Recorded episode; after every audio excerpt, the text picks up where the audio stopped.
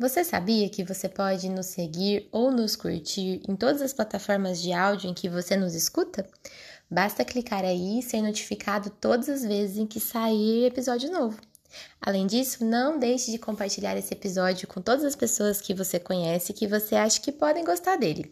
A gente tá lá no Instagram para poder conversar depois um pouco mais sobre o assunto, no @desculpaoaudiolongo. Vamos começar? Olá, esse é o Desculpa o Áudio Longo, o podcast que fala de assuntos sérios com leveza. Eu sou a Roberta Rodrigues. Eu sou a Carolina Martins e o episódio de hoje é Como Seu Corpo Dança.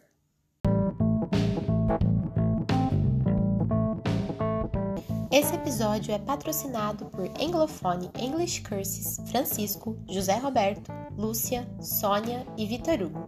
Se você também quer ser um apoiador do Desculpa o Áudio Longo, entre no catarse.me/Desculpa o Áudio Longo e veja de que forma e com qual valor você pode colaborar com a gente. A partir de R$ 7,00 você já pode nos ajudar a continuar produzindo conteúdo de qualidade para vocês.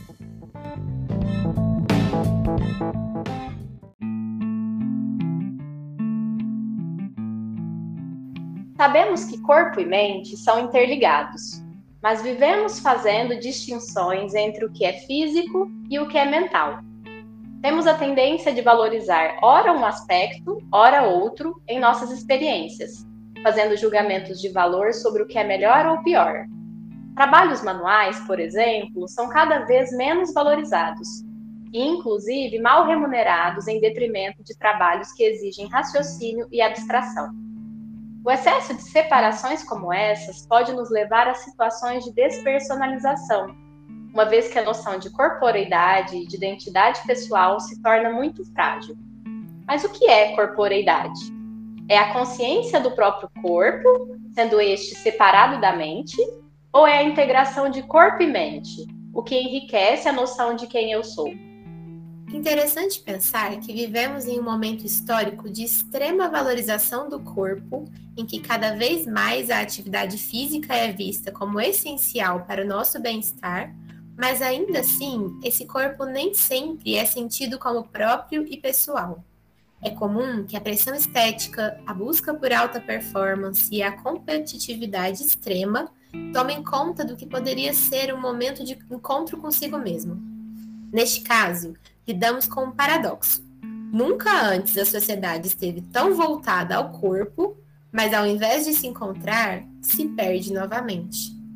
O que podemos fazer a respeito disso? De que modo podemos fazer uso do nosso corpo sem nos resumirmos a ele? Se o corpo fala, como podemos ouvi-lo? É sobre tudo isso que vamos conversar hoje. E para a gente conversar sobre toda essa complexidade que envolve mente e corpo, consciência corporal, expressão corporal e muito mais, a gente tem uma convidada ilustre, muito querida, minha xará, Roberta, no tempo de um áudio. Conta para a gente quem é você. Eu sou um ser em busca de harmonia. Profissionalmente falando, me formei em educação física, me pós-graduei em exercícios físicos aplicados à reabilitação cardíaca e a grupos especiais, fiz um mestrado em educação física com um projeto voltado para dança e corporeidade, onde eu tive a oportunidade de conhecer um pouco mais sobre filosofias em relação à fenomenologia da existência, que tem tudo a ver com o que vocês acabaram de colocar, que corpo é esse. Trabalhei 10 anos enquanto professora universitária e há um pouco mais de um ano estou passando por uma transição de carreira, morando no Rio de Janeiro e ressignificando algumas histórias em relação ao que é o corpo em movimento. Então, como foi colocado por vocês, essa busca por bem-estar, muitas vezes atrelada a uma questão de estética, Robertinha, minha xará, Até vi um texto que ela faz uma relação em relação aos Jogos Olímpicos, né? E deixa uma reflexão bastante profunda. Vem justamente uma busca de performance, uma busca de alta performance, uma busca de padrão de movimento. E, inclusive, encaminhei para ela um vídeo, né? Eu falei assim, assiste esse vídeo, eu acho que vai ser bom para a gente poder conversar algo sobre. Porque a minha vivência, a minha experiência com o meu corpo e essa busca de querer dançar teve uma certa relação. Faça assim. Então, eu fui buscando aquele padrão de movimento. E hoje, aos 39 anos de idade, e com uma oportunidade que eu estou fazendo um curso de formação em Pilates, eu estou ressignificando muitas histórias de movimento no meu corpo. Que é um pouco contrário do que foi me ensinado a fazer, ou até mesmo que eu mesmo, por ser uma criança e por ter aquele padrão de querer ser uma bailarina, buscava aquele padrão de movimento. Então, hoje eu vivo um certo dilema entre esse corpo que pode ter harmonia e ser leve e desapegar do corpo bailarino. E... Ai, que maravilhosa. Nossa, isso já faz germinar tantas ideias, sabe? É até difícil escolher do que você falou, começar falando mais sobre, em que aprofundar. Porque eu acho que esse finalzinho do que você disse é muito importante. Eu não sou bailarina, a Rô é também. As duas Robertas aqui têm uma história com a dança. Mas eu sempre me surpreendi muito. Eu tinha amigas que dançavam quando a gente era menor, ainda tenho amigas que dançam agora quando a gente é mais velho, mas, e também de pacientes, e sempre me surpreendi muito como que a dança pode ser uma coisa tão libertadora e tão aprisionadora ao mesmo tempo.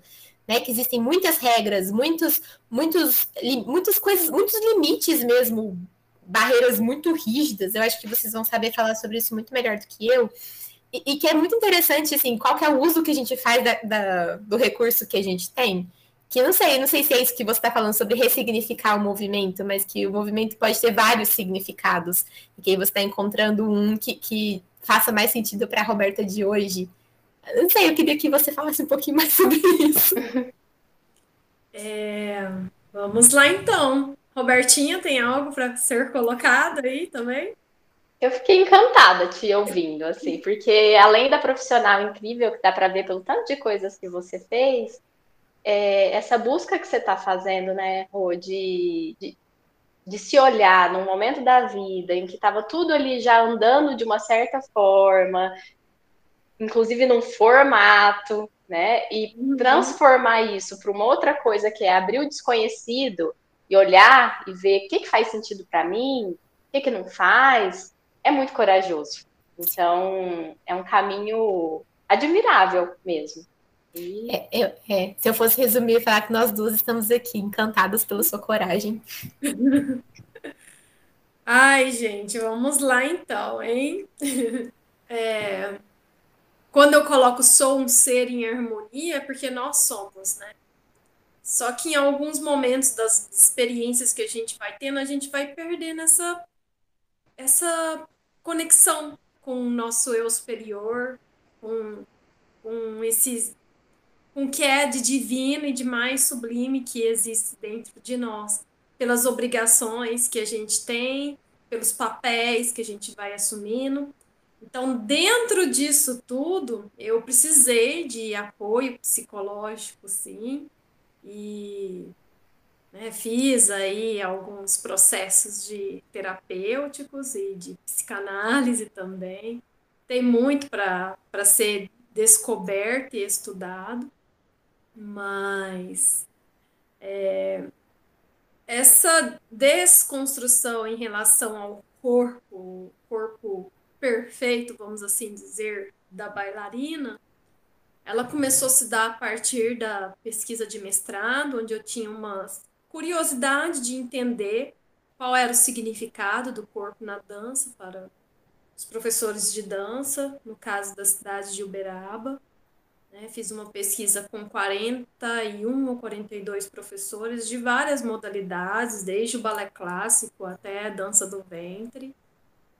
E o interessante é que nos discursos dos professores sempre trazia o que era sutil, né? O corpo é uma forma de expressão do movimento, o corpo é a ferramenta de trabalho, o corpo na dança, para mim, é onde eu consigo me libertar. Então, é uma forma de buscar o bem-estar, de poder levar isso para os alunos. Então, o discurso em si traziam várias percepções da corporeidade no sentido de corpo sujeito mesmo. Agora, enquanto vivência prática, muitas vezes eu sempre fui bastante questionadora. Então, por mais que eu estivesse ali executando, buscando fazer um movimento mais próximo do padrão que fosse colocado, aí eu já estou me colocando enquanto bailarina mesmo, e não enquanto professora de dança, eu sempre fui muito questionadora no sentido de que, como que eu posso, o que você quer dizer com isso? Então, eu sempre ficava perguntando muito isso para os meus professores, né? Qual que é o sentido disso? Que a gente tem que buscar um sentido além do que só a execução de movimento. Isso dentro da dança. E quando a gente tem a oportunidade de trabalhar com processos criativos, com processos coreográficos e de estar enquanto professora dentro de toda essa estrutura, aproveitando que hoje também é dia dos professores. Uhum. Parabéns! Parabéns! Obrigada, gente. Eu vejo muito assim, sempre foi muito intuitivo, mas hoje eu posso colocar para vocês com toda certeza enquanto uma responsabilidade, né? O que eu consigo colocar além da execução de um movimento, não vou nem dizer perfeito, né? Mas o que é certo de acordo com o padrão. E aí, quando eu venho agora com essa repaginada sobre treinos de consciência corporal, é muitas vezes me libertar do que o meu corpo aprendeu enquanto bailarino, para eu me colocar no lugar de um corpo que é um humano, um corpo que tem suas estruturas, um corpo que reconhece que com o passar dos anos, ele vai sofrendo algumas alterações fisiológicas e como eu consigo respeitar os meus limites para que eu consiga manter as atividades que eu gosto de fazer, que eu consiga manter ele em movimento com maior qualidade de vida e saúde, né? Então, é olhar mesmo para o corpo sujeito.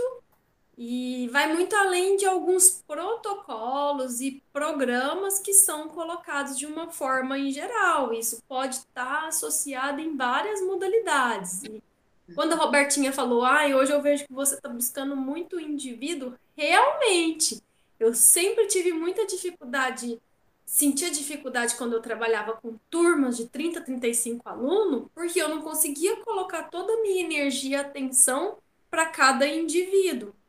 Mas hoje eu vejo assim, que de alguma forma a minha história, a minha jornada era um caminho também para que eles se espelhassem, mas isso sempre gerava um certo incômodo. Então poder fazer esse tratamento mais individualizado, mais personalizado, escutar, poder ouvir, é diferente, o trabalho rende de outra forma. Então eu vejo muito assim como um trabalho de formiguinha.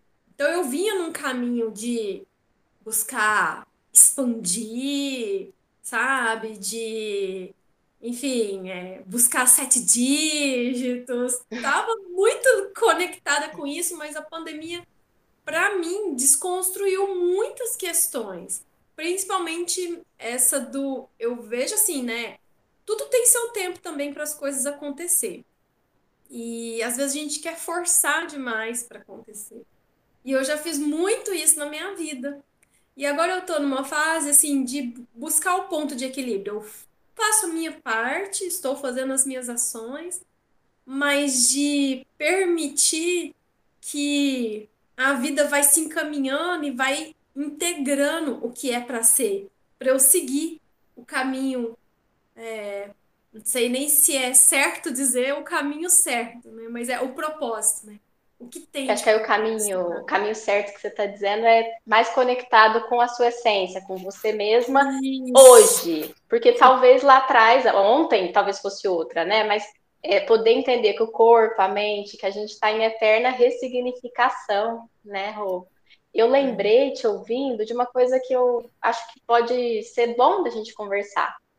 Tem a ver com a dança, com a minha experiência. Eu comecei a dançar com 8 anos, e aí, desde muito nova, e eu acho que isso perdurou por muito tempo. Aí depois, quando eu já estava dançando em grupos assim que a gente competia, e tinha toda aquela outra questão dos ensaios, isso não acontecia muito. Mas pensando lá no início, fazia aula até com a Nilza, que era sua professora também, e eu lembro muito dela fazer assim, a gente tinha as aulas, tinha toda a questão técnica da dança, que a gente precisa aprender até para não se machucar também, para conseguir dançar, fazer os passos, mas tinham dias, não sei se era uma vez no mês, ou se era a cada 2 meses, não sei, que tinha o dia que não era para ensaiar, não era para fazer aula, não era para fazer diagonal, centro, barra, era para improvisar. E aí ela dividia a turma em 2 turmas ou em 3, e aí a gente criava a coreografia. E isso, agora olhando para trás, eu acho que era muito importante, porque era poder dar esse lugar de sujeito para a gente, não só um lugar para a gente ir e repetir um movimento, né, mas para a gente poder criar. E eu lembro que a gente ficava desesperada, era muito legal, mas era também desesperador, porque é um lugar da gente poder olhar e falar, o que eu vou fazer com o meu corpo? Que movimento eu vou fazer? A gente se colocar. Então, fiquei pensando que isso acho que é uma coisa bem bacana, que eu tive a experiência e que acho que ajuda nesse processo que a gente está falando de não se objetificar, né? Da gente continuar sendo sujeito ali. Não um lugar para repetir padrões, mas para poder criar. A gente está tão automatizado, né, de repetir o padrão, que quando é posto para criar, para você poder se expressar da sua forma, as pessoas sentem muita dificuldade, né? Eu vejo que ainda é muito assim, né, de uma forma em geral, essa expressão do corpo, e dos movimentos, e até mesmo das emoções, dos sentimentos. Isso até, além da dança, existe ainda muita resistência. E isso, né, no caso que foi a dança, foi essa ferramenta aí, para mim foi extremamente libertador, diante de tantas questões, assim, emocionais e pessoais que eu vivenciei ao longo da minha adolescência, né? Então, é muito importante a gente ter esse espaço de poder se expressar. Inclusive, esse trabalho, né? Eu falo, se fosse para eu escolher uma outra profissão, talvez hoje eu seria psicóloga. Mas eu não consigo me ver sem o corpo em movimento. Então, acho que antes de qualquer coisa, vem o movimento da minha vida mesmo. E eu sempre me identifiquei muito, sabe, Robertinha? Quando o momento era de criação, inclusive eu fui descoberta, vamos assim dizer, pela Nilza mesmo, né? Nossa professora de jazz, no momento que eu ficava na academia, eu trabalhava como secretária, na parte da tarde, tinha 15 anos de idade. E aí, geralmente, a academia ficava... não tinha ninguém, eu começava a criar. Então, eu colocava música e eu já fazia as experiências com o meu corpo, que estava além das técnicas que eu estava aprendendo. Então, eu gostava de colocar a música. A primeira coreografia que eu criei se chamava Reflexão. E foi a partir dela que foi surgindo essas oportunidades de levar ela para Araxá, Igarapava, cidades aí perto de Uberaba. E quando eu vi, eu já estava sendo chamada para montar coreografias. Então, é um lugar que, às vezes, é até estranho, mas você fala assim, nossa, hoje eu estou fazendo o que eu fazia quando eu tinha 15 anos, mas é isso? Então, tudo bem. Então, eu fiz todo um caminho, fiz graduação, fiz pós-graduação, fiz mestrado. E tudo existe uma razão, tudo tem um porquê, né? E muitas vezes eu me identifico com esse passado, mas bem no comecinho, sabe? A criação, né? Essa vontade de poder criar. Eu acho que a gente precisa encontrar um ponto de equilíbrio, sim, né? Enquanto profissional de educação física, a gente tem que ter essa responsabilidade com o corpo do aluno e o tipo de exercício que a gente está orientando para o nosso aluno fazer.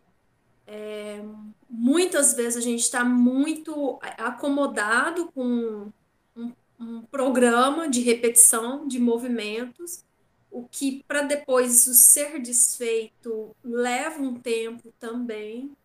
E a consciência corporal, ela vem justamente para trazer mais leveza para esse corpo que quer ser forte, para esse corpo que quer ser flexível, para esse corpo que quer caminhar em harmonia. Então, de que forma, se eu quero fazer um triatlon, eu posso conduzir aí um treinamento que vai me dar todas essas possibilidades.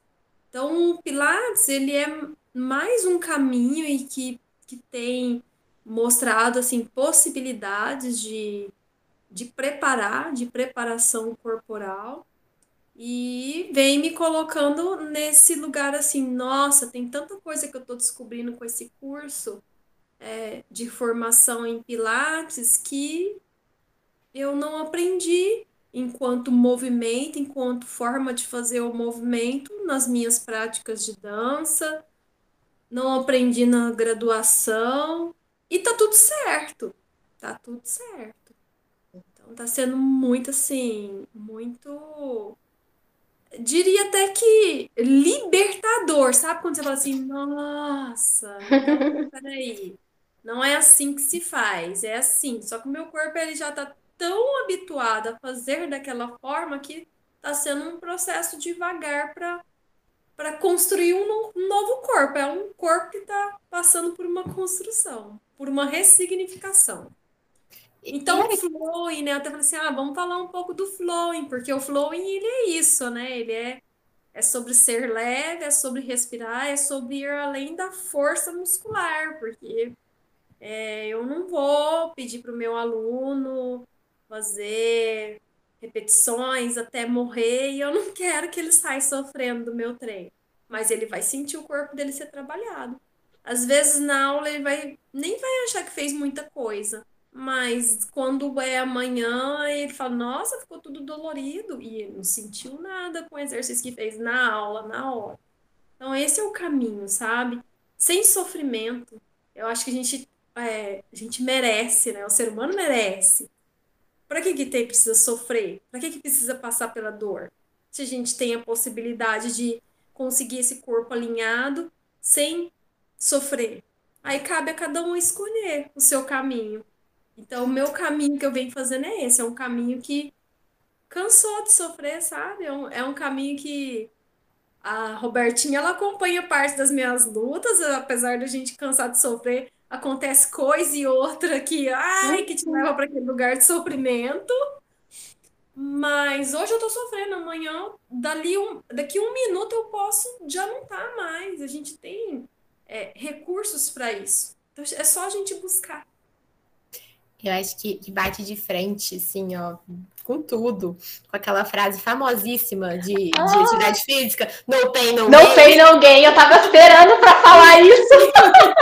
É o contrário. Nada disso. Pode até ter algum tipo de dorzinha, mas não é essa coisa de pra fazer efeito tem que doer ou qualquer coisa do gênero. Tem um caminho mais delicado, talvez. E o que eu tava pensando aqui, na verdade, antes de você falar isso... é que esse exemplo seu é um exemplo maravilhoso do que seria integrar corpo e mente e alma, sei lá, porque aí você está numa ressignificação profunda de você. E ressignificar você não é só ressignificar mentalmente, cognitivamente. Você está contando que o seu corpo também está transformando junto com tudo isso que você tem descoberto de coisas novas. E eu acho isso muito bonito, porque normalmente...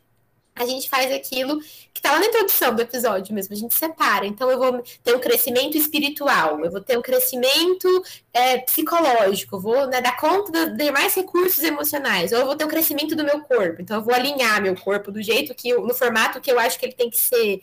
E o que você tá contando é de uma coisa que conecta tudo isso. Eu acho que existe muita beleza em conseguir fazer isso e mostrar para as pessoas que isso é um caminho possível. Não é o caminho de todo mundo tem que fazer a mesma coisa que você. Não é isso. Você está contando para a gente que, independente do caminho que a gente escolha, que a gente consiga escolher ele de forma integrada, que seja tudo que pertence a nós ali, vivendo aquilo junto. Eu acho isso muito legal. Eu acho que isso chega até nas criações, porque você cria com o corpo e com a mente ao mesmo tempo, né? E tem uma palavra que você falou que tocou aqui no meu coração, né? Que é a delicadeza, né? A delicadeza, ela me remete muito que é feminino. E até mesmo dentro do próprio método Pilates, a gente precisa aprender a respeitar que a mulher, ela tem ciclos diferentes. O Pilates, ele foi criado por homem. Então, tudo que ele fez a partir da experiência do corpo dele, que é um corpo de homem. Então, muitas coisas dá certo, sim.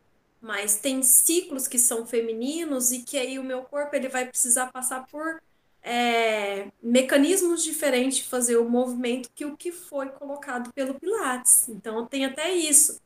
E, de verdade, eu não quero perder a minha essência, a minha feminilidade.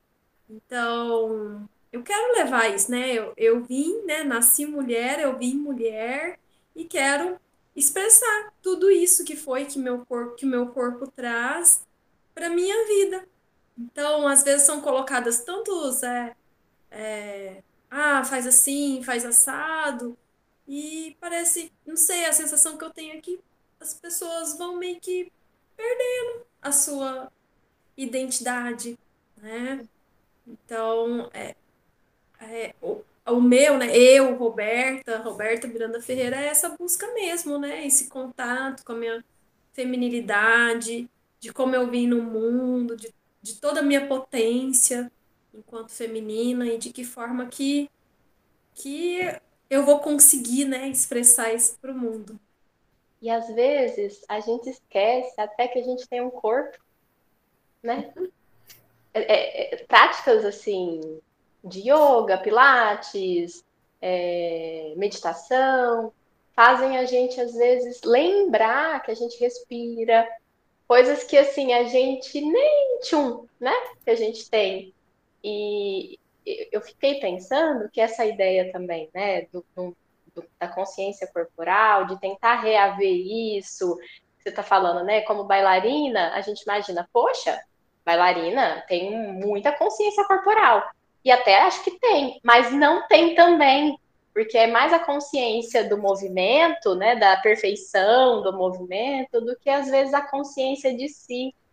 E aí, ano passado, eu passei por uma situação, eu voltei a dançar, depois da pandemia, depois de ficar parada, tinha ganhado peso, não estava fortalecida, e voltei a fazer jazz com a turma avançada, que não parou. E aí... eu estava sofrendo, assim, eu sentia que eu estava com muito esforço para fazer os movimentos, eu via que eu estava correndo risco de machucar, mas eu não consegui me ouvir. Então, assim, às vezes a gente se distancia das coisas que a gente mesmo conta para a gente, né? Então, o corpo vai contando, tá pesado, tá legal, tá difícil de fazer. E eu pensava, nossa, e se eu passar para a turma adulta, mas não tão avançada. Ah, não, eu vou ficar no avançado, que isso? Eu danço a vida inteira. E o que aconteceu? Eu me machuquei, eu rompi o ligamento. E aí, quando eu estava fazendo roteiro, eu encontrei a reportagem de uma fisioterapeuta falando que muitas vezes as pessoas vão ter noção de consciência corporal quando elas vão para uma fisioterapia ou até para um treino com um professor, depois de terem lesionado, depois de terem machucado. Então, como é importante, né, a gente tentar integrar essas coisas. E vou aproveitar também para colocar mais uma experiência Você sentia sua dificuldade quando você voltou aí com o avançado, né? Em 2019, eu tava com muita vontade de retornar à dança, né? Que eu fiquei um ano afastada.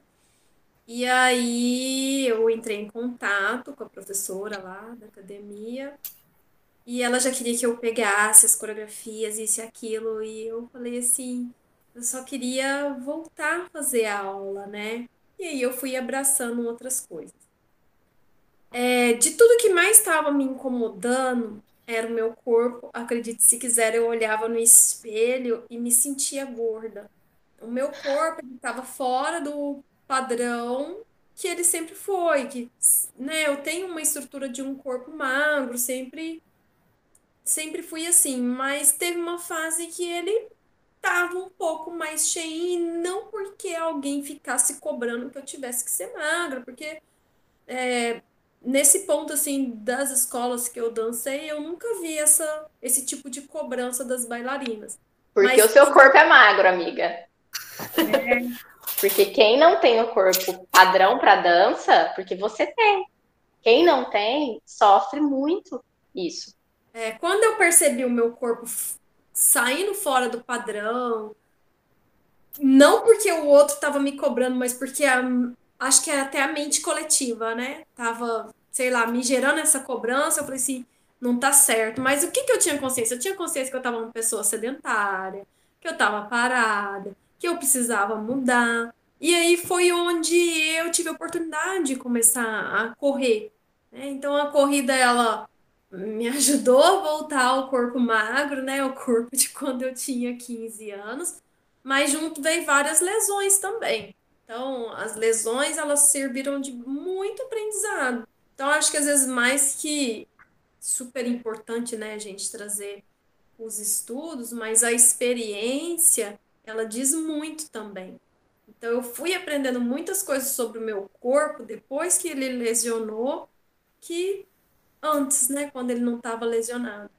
E esse padrão, né, esse padrão de corpo, né, como que isso aí vocês vão ter mais propriedade até para falar, mas como que isso influencia na autoestima das pessoas, né? Atualmente eu dou aula, né, faço os treinos online, e acaba que meio que até indiretamente a gente faz um trabalho emocional para a pessoa ela começar a se aceitar com o corpo que ela tem, entendeu? Que o importante é que ela esteja saudável, ela esteja com o corpo dela forte, flexível, com o corpo dela funcional. Então, muitas vezes eu falo para ela, estar magro não é sinônimo de saúde, e um corpo gordo nem sempre também é sinônimo de doença. Então, a pessoa ela precisa se, né, buscando entender, né, o que é saúde para ela dentro de tantas formas, né, que são colocadas aí de saúde, de padrão de corpo, diante de tudo que a gente vem vivendo. Esse é um funcionamento muito nosso, né?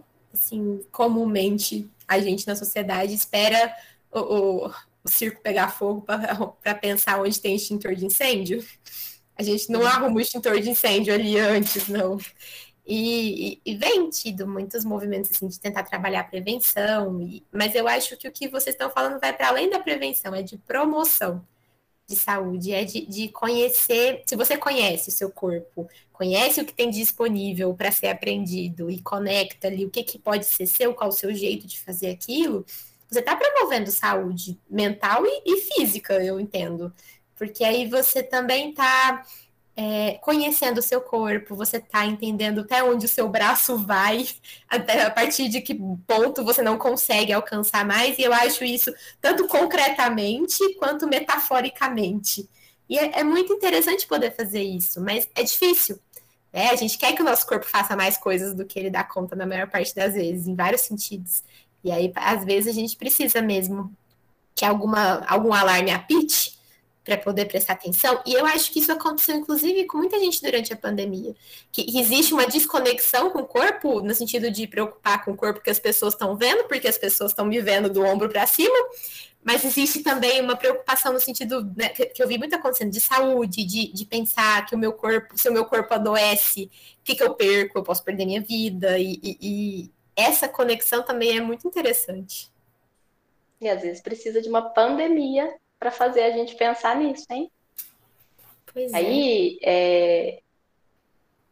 Essa busca, né, incessante por ser melhor do que se é, a gente parece que se a gente não tenta parar, não sempre, porque ninguém consegue sempre, mas de tempos em tempos, para pensar sobre o que está fazendo, seja, né, numa atividade física, seja no emprego, seja numa relação, a gente vai se colocando em risco.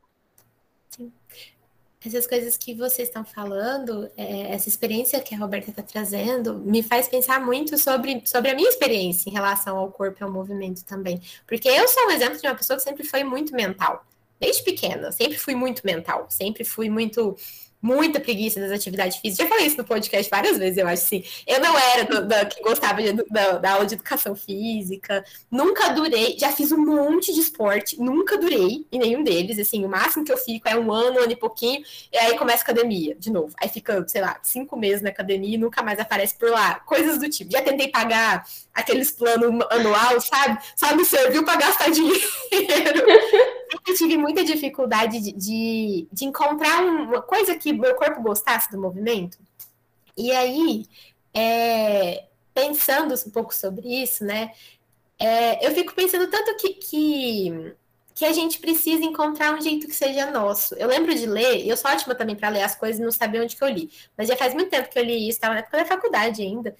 Numa dessas aulas de filosofia da vida que a gente tem na faculdade de psicologia, que eu lembro de ler muito sobre como que o nosso corpo está sempre em movimento, como andar é um jeito de dançar, se a gente parar para pensar que cada um anda de um jeito, eu não ando do jeito que vocês andam, nem vocês também não andam igual entre si, e o tanto que isso é bonito. E aí eu acho que esse momento da pandemia também, que me pôs mais em contato com o meu corpo, me fez questionar um pouco mais disso também, assim, de qual que é o meu movimento, então. Tenho durado no treinamento funcional, talvez porque tem pessoas junto que estão me incentivando e me botando para fazer também, mas a gente tem feito já faz mais de um ano, 3 vezes por semana, treinamento funcional. Treinamento funcional só que é muito divertido. E aí eu percebi que o meu corpo gosta do movimento divertido. Ele não gosta do movimento padrãozão, fica lá puxando ferro o tempo todo na academia. E é completamente diferente do meu esposo, que gosta muito mais de fazer a musculação do que de fazer qualquer coisa aeróbica. Ele gosta muito mais da musculação. Isso porque ele também não gosta tanto assim de exercício. Mas se for para ele escolher, como ele já me disse, seria esse. E eu acho que isso é muito legal. Até na hora que você fala, Rô, sobre como expressar a sua feminilidade, é a feminilidade da Roberta, sabe? Da Roberta Miranda. Não é a feminilidade da Roberta Rodrigues, não é a feminilidade da Carolina Martins, não é a feminilidade de nenhuma outra pessoa. E eu acho isso muito legal, assim, né? A gente descobrir como o nosso corpo dança. Isso é muito bonito. Eu acho que eu fiquei inspirada aqui pelas coisas que vocês estavam falando. Para mim, ter pessoas também é extremamente motivador, porque a gente traz um certo peso, né? Enquanto profissional de educação física, eu tenho que dar conta de tudo sozinha. E não! As pessoas que me arrastaram para o universo da corrida não são profissionais de educação física. E elas estão sempre ali, ó, fazendo os treinos certinho. E por mais que você fale, Carol, que cada corpo é... E sim, concordo, né? Até tem um dos princípios do treinamento proposto por Tubino é individualidade biológica. Então, cada corpo tem um DNA que faz ser único, que o faz ser diferente. Existem formas de você acionar seu corpo quando você vai fazer uma caminhada ali no Maracanã, uma voltinha que dá 2 km. E quanto mais assim o tempo, o corpo vai envelhecendo e a gente consegue ter essa consciência de a biomecânica que vai potencializar, né, e preservar seu corpo, melhor, mais você consegue trazer uma longevidade. Então, assim, é extremamente, para mim, motivacional ter pessoas, né, que às vezes vai me chamar, vem treinar comigo. Nem sempre é bom ficar treinando sozinha, né? Ah, porque você é profissional de educação física, você tem que fazer sozinha. Eu gosto de fazer com outras pessoas. E isso, né? Eu venho buscando muito isso. Peraí, não, então quer dizer que agora para correr eu tô aprendendo lá uma respiração no Pilates, que é uma respiração diafragmática, e agora eu vou começar a colocar essa consciência desse tipo de respiração quando eu estiver fazendo meu treino de corrida. Ou mesmo no caminhar, né? Que eu preciso acionar meu centro de gravidade, alinhar o meu quadril, expandir, né? Principalmente nós mulheres, né? Quando a gente não está no período menstrual, a gente pode expandir essa força do útero e usar isso ao nosso favor, é extremamente poderoso. Então, tem muitas possibilidades aí que a gente consegue desenvolver aptidões físicas, e isso eu gosto muito, né? Eu não quero nem colocar mais como desafio, porque eu já me desafiei demais e já vi que o meu corpo, ele consegue, assim, e muito além do que, às vezes, a minha mente sabotadora e julgadora, às vezes, fica ali tentando atrapalhar.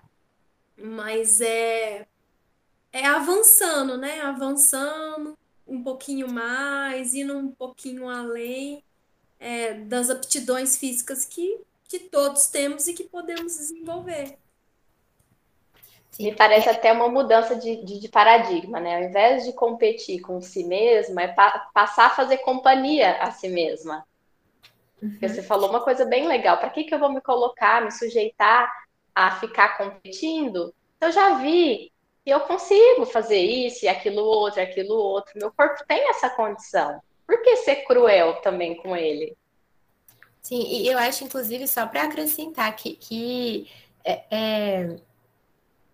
entendo o que eu estava querendo dizer, na verdade, não é acrescentar, é traduzir, né? O que eu estava dizendo aqui sobre o corpo individual não é no sentido de não terem ferramentas específicas para você aproveitar esse corpo individual. Na verdade, eu acho que o que me inspirou quando vocês falam sobre aquele momento do improviso, da criação, da dança, é como é interessante quando vocês pegam uma coisa que é aprendida e que precisa ser aprendida, inclusive, como a Rô disse, senão as pessoas se machucam, né? Se eu for fazer o treinamento que eu faço, é da minha cabeça, eu vou me quebrar inteiro, tenho certeza. Mas que é aprendida, mas usa aquilo de um jeito que você faz, que é seu, de um jeito pessoal.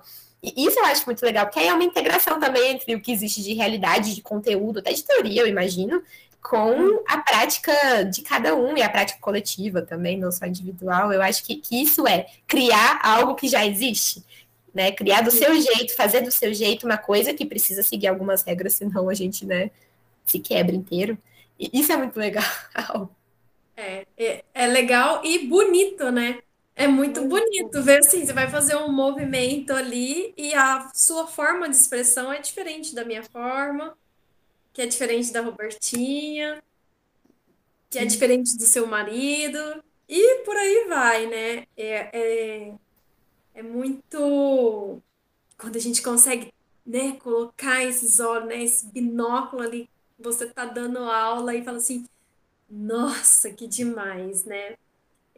Até sábado eu vou fazer uma experiência nesse sentido. E é onde a Flowing, né? Que é uma jornada, ela chega justamente para isso, né? Uma colega do curso de Pilates, a gente vai fazer uma troca. E eu falei para ela, eu vou te ensinar a dançar. Porque do grupo, ela acho que é a única que não teve experiência com a dança, né? Então, às vezes, ela comenta, eu não danço, eu não isso, não consigo isso, não consigo aquilo. E aí eu falei, vou te ajudar, porque eu quero que ela se, né, sinta que ela consegue sim, ela só não teve a experiência. E algumas pessoas não teve a experiência, não teve a oportunidade, e é muito bom, né, você mostrar para ela, olha, você consegue assim, assim, assim. Tá vendo como que você consegue? É muito lindo. Até isso, né? Como que não dança? Dança!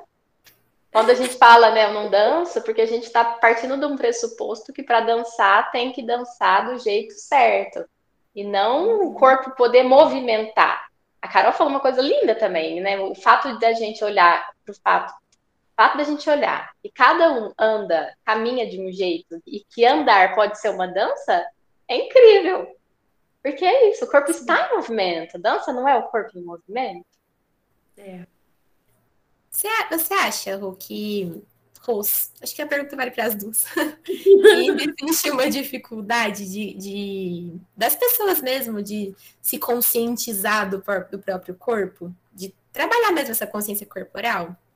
Enquanto professora universitária, dentro de um curso de educação física,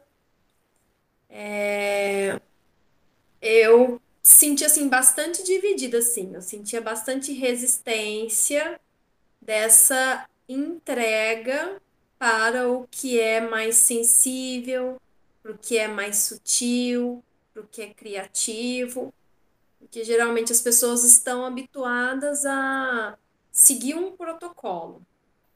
Então, quando chegava o momento de poder se expressar, poder se soltar, eles sentiam bastante dificuldade, sabe? De colocar esse lado criativo. Então, eu acredito que sim, Carol, que existe barreiras para colocar essa consciência de corpo, mas nada que seja impossível de ser feito, porque nada é impossível, né? Se a pessoa ela tiver com a mente aberta para trabalhar o seu corpo nesse sentido, com a ajuda de um profissional, é possível. Eu vejo da mesma forma com a profissão de vocês. Consigo fazer esse paralelo. Ela tem questões para ser resolvida ali, mas se ela tiver com a mente aberta para se libertar desses bloqueios, vai ser possível. Eu estava até pensando aqui, Rô, num paralelo mesmo com a gente, que é o paciente chega e uma das coisas que a gente que trabalha com psicanálise fala logo no início é que a única regra é que ele possa associar livremente, que ele possa falar tudo que vem à cabeça, tudo que vem à mente, mesmo que possa parecer estranho ou possa parecer que não faz sentido. E isso, que é um convite para ficar livre, é super difícil. A gente vai perdendo essa... Não sei se a gente perde essa condição de ser livre ou se a gente vai se distanciando dela na busca por padrões, por ficar parecido. E acaba não se especializando no que é próprio de cada um. Nossa, e é muito verdade. Tanto que a Rô falou que... tô fixadíssima na improvisação da dança de vocês, mas eu preciso dei de novo o exemplo. Mas tanto que uma Rô falou que parece que era de uma liberdade imensa dançar ali, criar sozinha, e a outra Rô falou o tanto que parece que existia uma pressão, e na hora que você falou isso, ligou uma anteninha assim, será que a pressão não era porque também tinha um monte de gente ali, e a gente fica muito preocupado com o jeito que o outro vai olhar porque a gente está fazendo? E aí, isso a gente vai, alimentando cada vez mais à medida que a gente vai crescendo, na preocupação com o olhar do outro, como o outro vai me avaliar, que tem a ver, na verdade, com a forma como a gente se avalia e a gente avalia o outro. E acho que é isso que é mais gostoso de fazer e é mais fácil ficar livre, ou se a gente está sozinho, ou se a gente está com alguém que a gente confia muito. E isso é uma coisa que a gente vê no processo da terapia, né? À medida que a pessoa vai relaxando e confiando um pouco mais na pessoa que está ali atendendo, no psicanalista, no psicólogo, ela vai conseguindo aos pouquinhos associar mais livremente do que no começo, né? Ela vai diminuindo um pouco o muro. Ou vai podendo confiar mais nela, né? Na capacidade dela de criar, de Sim. estar... do jeito que é, porque isso é comum, né, Rô e Carol? Quando a gente vai para alguma manifestação mais artística, e aí pode ser música, pode ser dança, pode ser desenho, pode ser qualquer coisa. Inicialmente tem uma trava, Se a gente começa aí podendo destravar com a ajuda de alguém, né? Acho que isso é fundamental, até na atividade física vocês estavam dizendo, né? De poder fazer atividade física na companhia de alguém, com certeza a companhia de uma outra pessoa ajuda. E aos poucos a gente vai descobrindo um potencial nosso criativo que às vezes a gente nem sabia que tinha. E começa até a aproveitar e gostar. É viver o processo, né? Não só ficar focado no resultado, que eu acho que até o que ela estava falando, assim, também, com outras palavras, de viver o processo do que você está fazendo ali. Uhum. Que difícil. Sim. Nessa fase também dos treinos, né, de consciência corporal, eu acho muito lindo quando eu vejo os meus alunos aprendendo a fazer a jornada com mais autonomia. Então, é tão bom, né, quando a pessoa, pá, despertou. Então, vem o próximo, porque esse aí já foi, né? Consegui mostrar o caminho, agora vem o próximo. Isso é muito bonito. Imagino que para vocês também, né, que vocês colocam, né, os pacientes para se encontrar, né, encontrar com a essência deles e depois que vem os próximos, né, aí libertou, né, a fila tem que andar. Isso é que é o bonito, né, que a gente faz a gente até se sentir útil no mundo. Então, a pessoa não precisa ficar dependente de mim, eu ser personal dela uma vida inteira, a partir do momento que eu vi que ela consegue seguir, né, a jornada dela e caminhar com as próprias pernas. Tem tanta gente no mundo que a gente pode ajudar, né? Ai, é lindo isso. Porque você está falando de uma coisa que é assim, a gente vive falando no podcast, eu e a Carol, que nenhuma profissão é fácil, nenhuma profissão é só simples, tem momentos de muito desafio, mas que tem momentos que a gente se sente muito privilegiado por estar podendo trabalhar com desenvolvimento humano, para a gente ver um outro ser se desenvolvendo, saindo talvez de um sofrimento intenso que não possibilita viver a vida na plenitude, ou então uma dor, ou, né, não poder explorar as potencialidades do próprio corpo. E então a gente vai se sentindo até privilegiada. E aí eu fiquei aqui pensando, como que é isso, a nossa sociedade atual, em que não quer muito entrar em contato com a dor, com o sofrimento, e a gente trabalha, tanto a Roberta quanto a gente, trabalha com dor, com sofrimento, com impossibilidade de estar no mundo e a gente poder ampliar isso. Como que é para você? Você vê hoje que as pessoas buscam para esse caminho, né, da consciência corporal, de forma mais integrada e tudo mais, ou você sente que ainda a gente está remando contra a maré, e assim, a procura maior é para corpo bonito, entrar no padrão, que sofrer o quê, vou fazer outras coisas para ficar bem. Às vezes a gente sente, né, Carol, que a gente vai na nossa profissão andando na contramão, né, fazendo uma força contrária para lembrar que não é ir contra todo o desenvolvimento, inclusive, de outras coisas que existem, mas de não se percam no processo. Como que é isso para você? Hoje eu vejo mais, assim, as pessoas se identificam. Então, existe algo em mim, existe algo em vocês que vai fazer com quem te procura pelo seu trabalho, que ela se identifica com algo que ela quer que seja parecido. E vou usar exemplo de uma aluna que tem síndrome do pânico e é depressiva. Então, o que que ela identificava em mim? Alegria. Então, às vezes, ela estava buscando mais alegria que o exercício físico em si, para a vida dela. E o corpo dela foi se desenvolvendo enquanto consequência. E até esse sentimento de alegria ficou bastante presente na vida dela enquanto ela estava fazendo os treinos de consciência corporal. Então, nem sempre a pessoa está buscando porque é o exercício físico que eu quero. Mas, ela é alegre, ela tem algo que que tá faltando em mim e que eu quero. Eu acho que treinando com ela, isso vai mudar. Eu vejo muito dessa forma.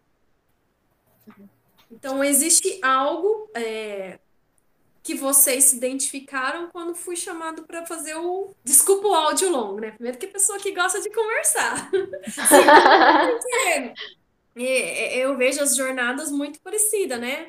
Por essa busca do individual, por essa busca de ser verdadeira com a sua jornada, com o seu caminho, com o seu propósito. Então, as pessoas vão se identificando aí ao longo da sua jornada. Chega uma hora que elas falam, tipo assim, tem que chegar num basta, né? Tem que chegar num limite para retomar um outro caminho. E tá tudo bem. Para mim, assim, o que eu venho buscando trabalhar, sessão terapia, ao vivo, aí, quem estiver escutando, aprender a amar o que passou.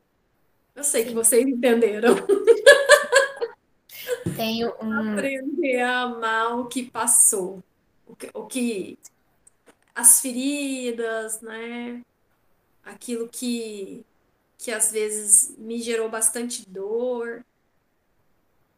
Tem um conceito do Nietzsche que é sobre isso, não só o que passou, mas as coisas da vida como um todo, que é o conceito de amor fati. Eu não sei se vocês já ouviram falar nisso, o conceito ficou super popular depois de um tempo e perdeu um pouco, sabe aquela coisa que um monte de gente começa a falar sobre aí perde um pouco do sentido? Mas tem a ver com isso, de você conseguir amar a vida, tudo aquilo que faz a sua vida ser do jeito que ela é.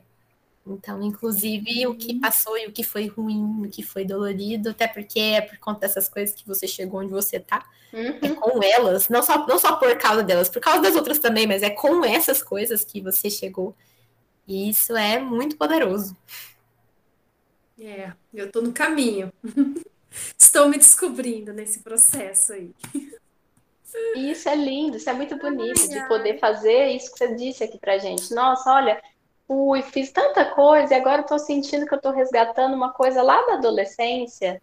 Isso é tão bonito, porque é isso que a gente trabalha, né? De poder resgatar a nossa essência. Sim. Seja na dança, seja no corpo, seja trabalhando, seja... Enfim, que a gente possa cada vez... As pessoas às vezes falam assim, nossa, eu vou fazer terapia, né? E vou ficar melhor, vou ficar diferente... E, na verdade, o nosso trabalho é que, com o tempo, a pessoa possa ficar cada vez mais parecida com ela mesma. E é essa reconexão, né? Porque a essência dela é o ser em harmonia. Eu acho que a gente pode ir encaminhando para a Caixa de Pandora, né? Eu também acho. Que episódio, galera! Que episódio! Pois é. É emocionante.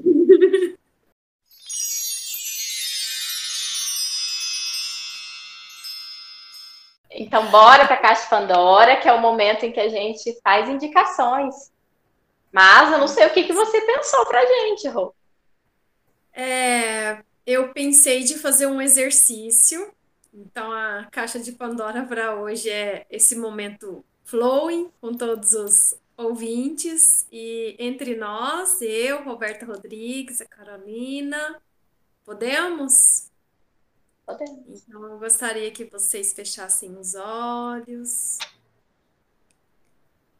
respirassem lento e profundamente, coloquem as mãos sobre as pernas de vocês, alonguem cada vez mais a coluna, inspira, e exala.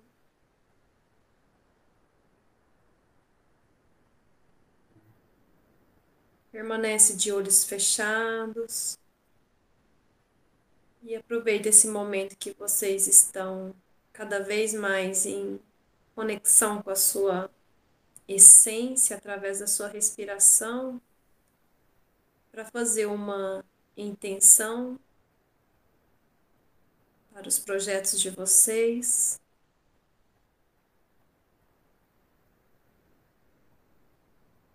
Permanece 1 minuto,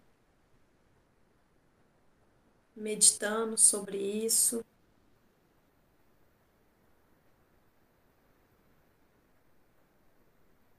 Visualizando como vocês se sentem com os projetos de vocês sendo realizados.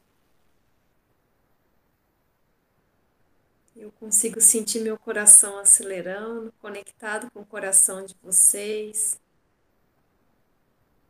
com a alegria de vocês.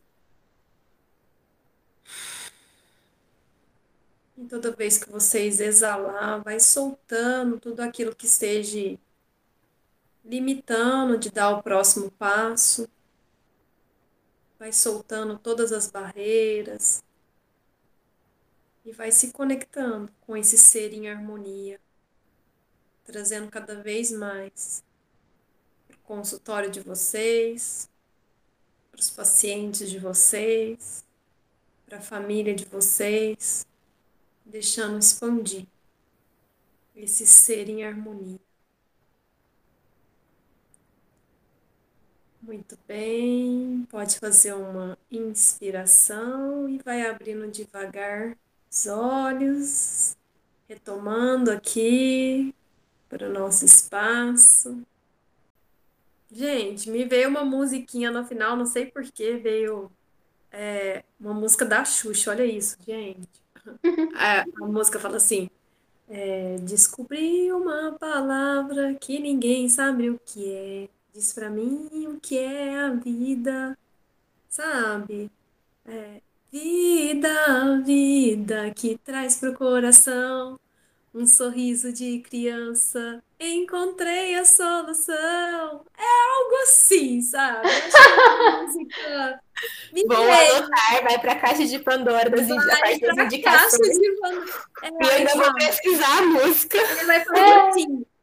É o ar que respiramos, uma árvore falou. É a água que bebemos, um riacho sussurrou. A comida que comemos, me contou seu abobrão.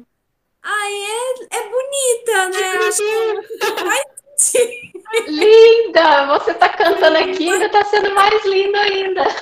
Sim. Vai pra Caixa de Pandora, essa música aí da Xuxa. Não, amei! Ai, amei, gente. Também. E você, Carol? O que você traz pra gente hoje? Eu queria indicar 2 filmes que são quase a mesma coisa. Tô brincando, são muito diferentes entre si. São 2 filmes que a Disney fez há muito tempo, que eu acho fantásticos, e ela parou de fazer filmes com o mesmo conceito, que chama Fantasia. Eu não sei se vocês viram, é Fantasia, Fantasia 2000. São filmes em que tem uma orquestra, e a orquestra toca músicas clássicas, inclusive famosas. Eu assisti recentemente, descobri que são músicas famosíssimas, mas o meu eu criança não sabia disso. E enquanto a orquestra toca, eles fizeram assim, experimentos. Então tem hora que são só cores, e aí as cores e linhas ficam brincando, o ritmo da música é super interessante, é meio hipnótico a parte das cores e das linhas. Mas tem hora que tem uma parte, por exemplo, que é as fadinhas das estações do ano. Então é uma dança das fadinhas, mas é em animação. Tem o Mickey Feiticeiro. Sabe o Mickey Feiticeiro? O Mickey com o chapéuzinho de feiticeiro? Você já deve ter visto essa imagem dele. O Mickey Feiticeiro vem do Fantasia. E, enfim, né? Vou parar de explicar o filme, deixar as pessoas assistirem. E aí tem... Spoiler! Esse filme tem como dar spoiler. É uma experiência. E é por isso que eu quis indicar. Porque mistura música, mistura dança, mistura o que você sente ali. E aí, por mais que seja um recurso visual, audiovisual, ele é muito experiencial, assim. Você vai sentindo as coisas ali junto. É muito interessante. Então, tá disponível no Disney Plus. São antigos pra caramba, mas tem lá no streaming. Então, fica a minha indicação. Os Fantasias. É o Fantasia, Fantasia 2000. E você, Rô, o que você indica para nós? Eu vou indicar, que as pessoas comecem pelo vídeo que eu vou falar, mas e depois elas se deliciem aí com as coisas da Viviane Mosé, porque eu acho que ela é uma experiência também.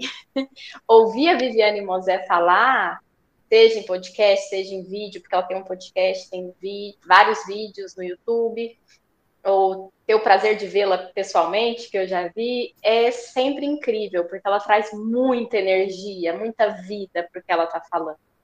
E aí eu vi um vídeo essa semana que chama A Arte é o Único Prazer Livre, que está disponível no YouTube, em que ela fala sobre essa liberdade que acho que a gente está dizendo aqui, que a gente pode encontrar na arte.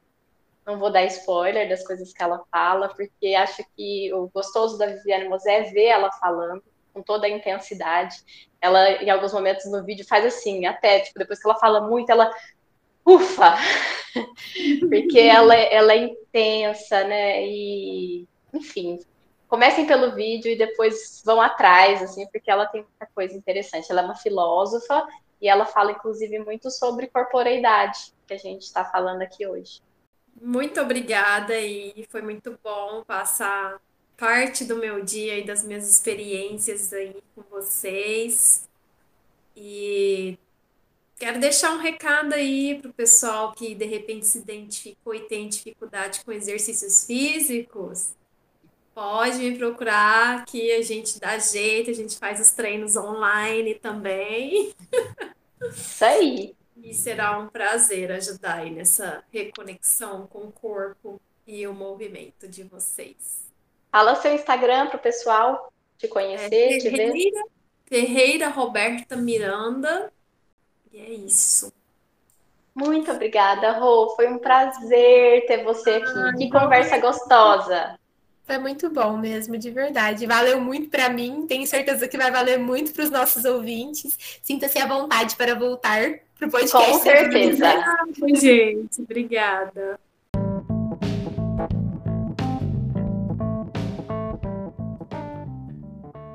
O áudio desse episódio foi editado por Guilherme Martins Pereira Alves. O roteiro é de Roberta Rodrigues de Almeida. A revisão de roteiro é de Carolina Martins Pereira Alves e a montagem do episódio e edição final é de Carolina Martins e Roberta Rodrigues.